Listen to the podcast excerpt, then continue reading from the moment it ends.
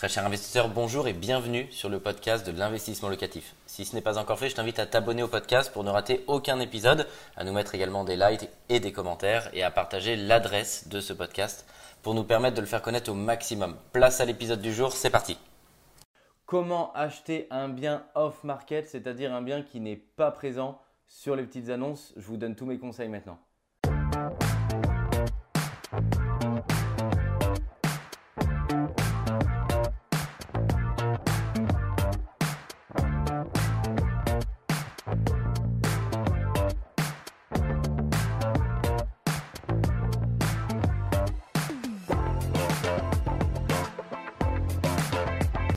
Bonjour à tous, je m'appelle Mickaël Zonta, je dirige la société investissementlocatif.com.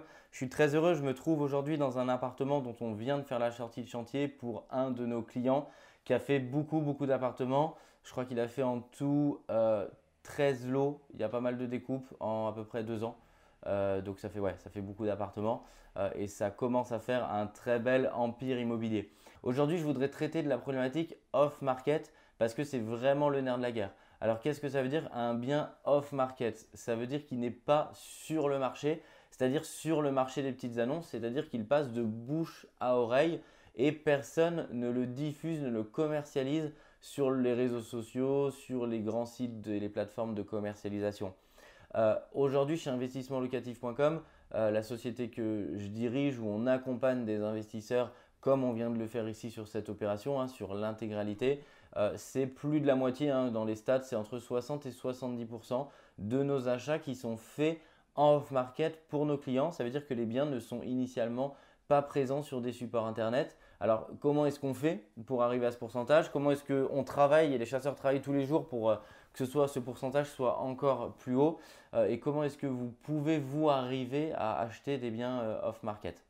La raison vraiment numéro une et la règle, je dirais numéro une, c'est d'avoir du réseau. Alors, c'est un peu facile quand je dis ça. Qu'est-ce que ça veut dire avoir du réseau et comment vous, vous pouvez l'appliquer euh, sur vous-même pour votre projet immobilier euh, Moi, je dis toujours, si vous habitez dans une certaine rue, il faut que vous connaissiez parfaitement par leur prénom. Si vous voulez aboutir à ce résultat, bah, au minimum, et ça sert à rien qu'il y en ait 20 quand, quand vous voulez acheter quelques lots pour vous, les trois agents immobiliers, soit de votre quartier si vous voulez acheter dans votre quartier, soit du quartier dans lequel vous voulez devenir propriétaire et, acheter un investissement locatif.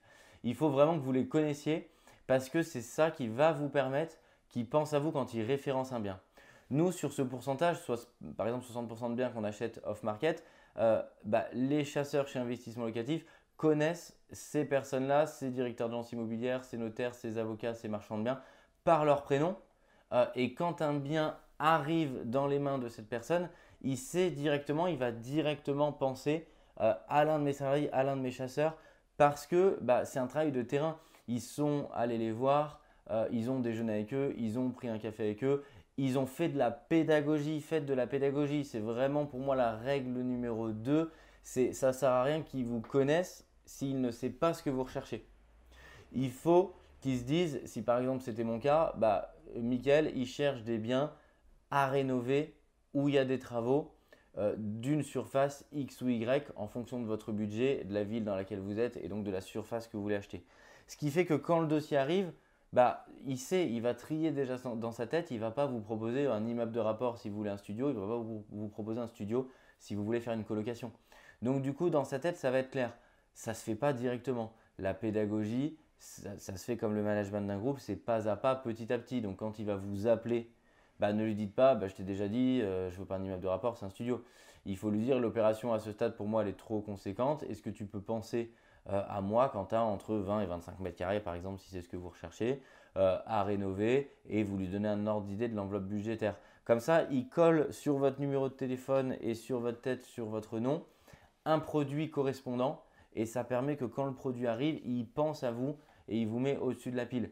N'hésitez pas à passer régulièrement, lui toucher un mot. Si vous passez régulièrement devant cette agence immobilière, vous passez, vous le saluez euh, et vous lui dites voilà, je te confirme, je suis toujours à l'affût, etc. Je peux attendre, il n'y a pas de souci particulier, je peux attendre une bonne opportunité, mais sache que je suis prêt. Quand tu m'appelles, je suis réactif.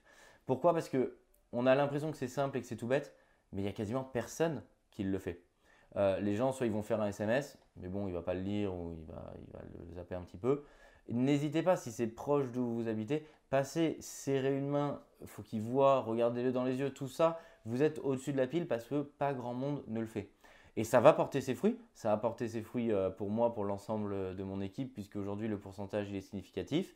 Et ensuite, bien sûr, bah, les gens euh, changent de travail, changent de métier, changent de ville. Donc ce réseau, il est pour nous sans cesse à entretenir pour référencer de nouvelles personnes. Et puis parce que des personnes s'en vont, donc le réseau sinon diminuerait, de manière à avoir toujours un excellent réseau et une source euh, d'apporteurs d'affaires.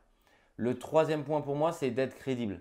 C'est-à-dire a un moment, si le bien il correspond à ce que vous recherchez, ne mettez pas six semaines à lui dire oui, euh, vous voulez acheter, soyez suffisamment réactif. Il en va de votre crédibilité. Si il, a fait son travail, il vous a sourcé un bien euh, qui est décoté, qui est au très bon prix euh, et qui est quasiment largement en dessous du marché, il faut bien entendu toujours lui demander s'il y a une louche supplémentaire. Maintenant, si vous dit bah, c'est mort, c'est sûr, parce que vous le savez, vous le voyez et vous êtes d'accord avec lui, le bien est super décoté, et bah, ne mettez pas 8 jours à réfléchir, à dire bah, peut-être que je vais faire une offre à 1000 euros en dessous, parce que dans sa tête, il va dire bah non, là il me saoule, là c'est pas logique.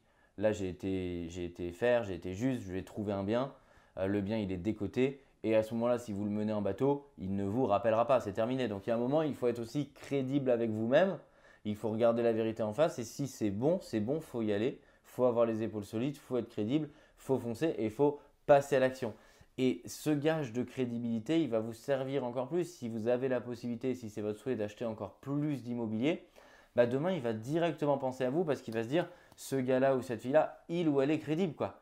J'ai trouvé effectivement, j'ai bien fait mon travail, j'ai sourcé, j'ai trouvé un bien intéressant. Il y est allé, il a fait une offre. Et à partir du moment où vous êtes crédible, vous avez acheté, c'est puissance 10. Parce qu'il y a démarcher quelqu'un, lui dire je veux acheter, et il y a celui qui passe à l'action ou celle qui passe à l'action et qui achète.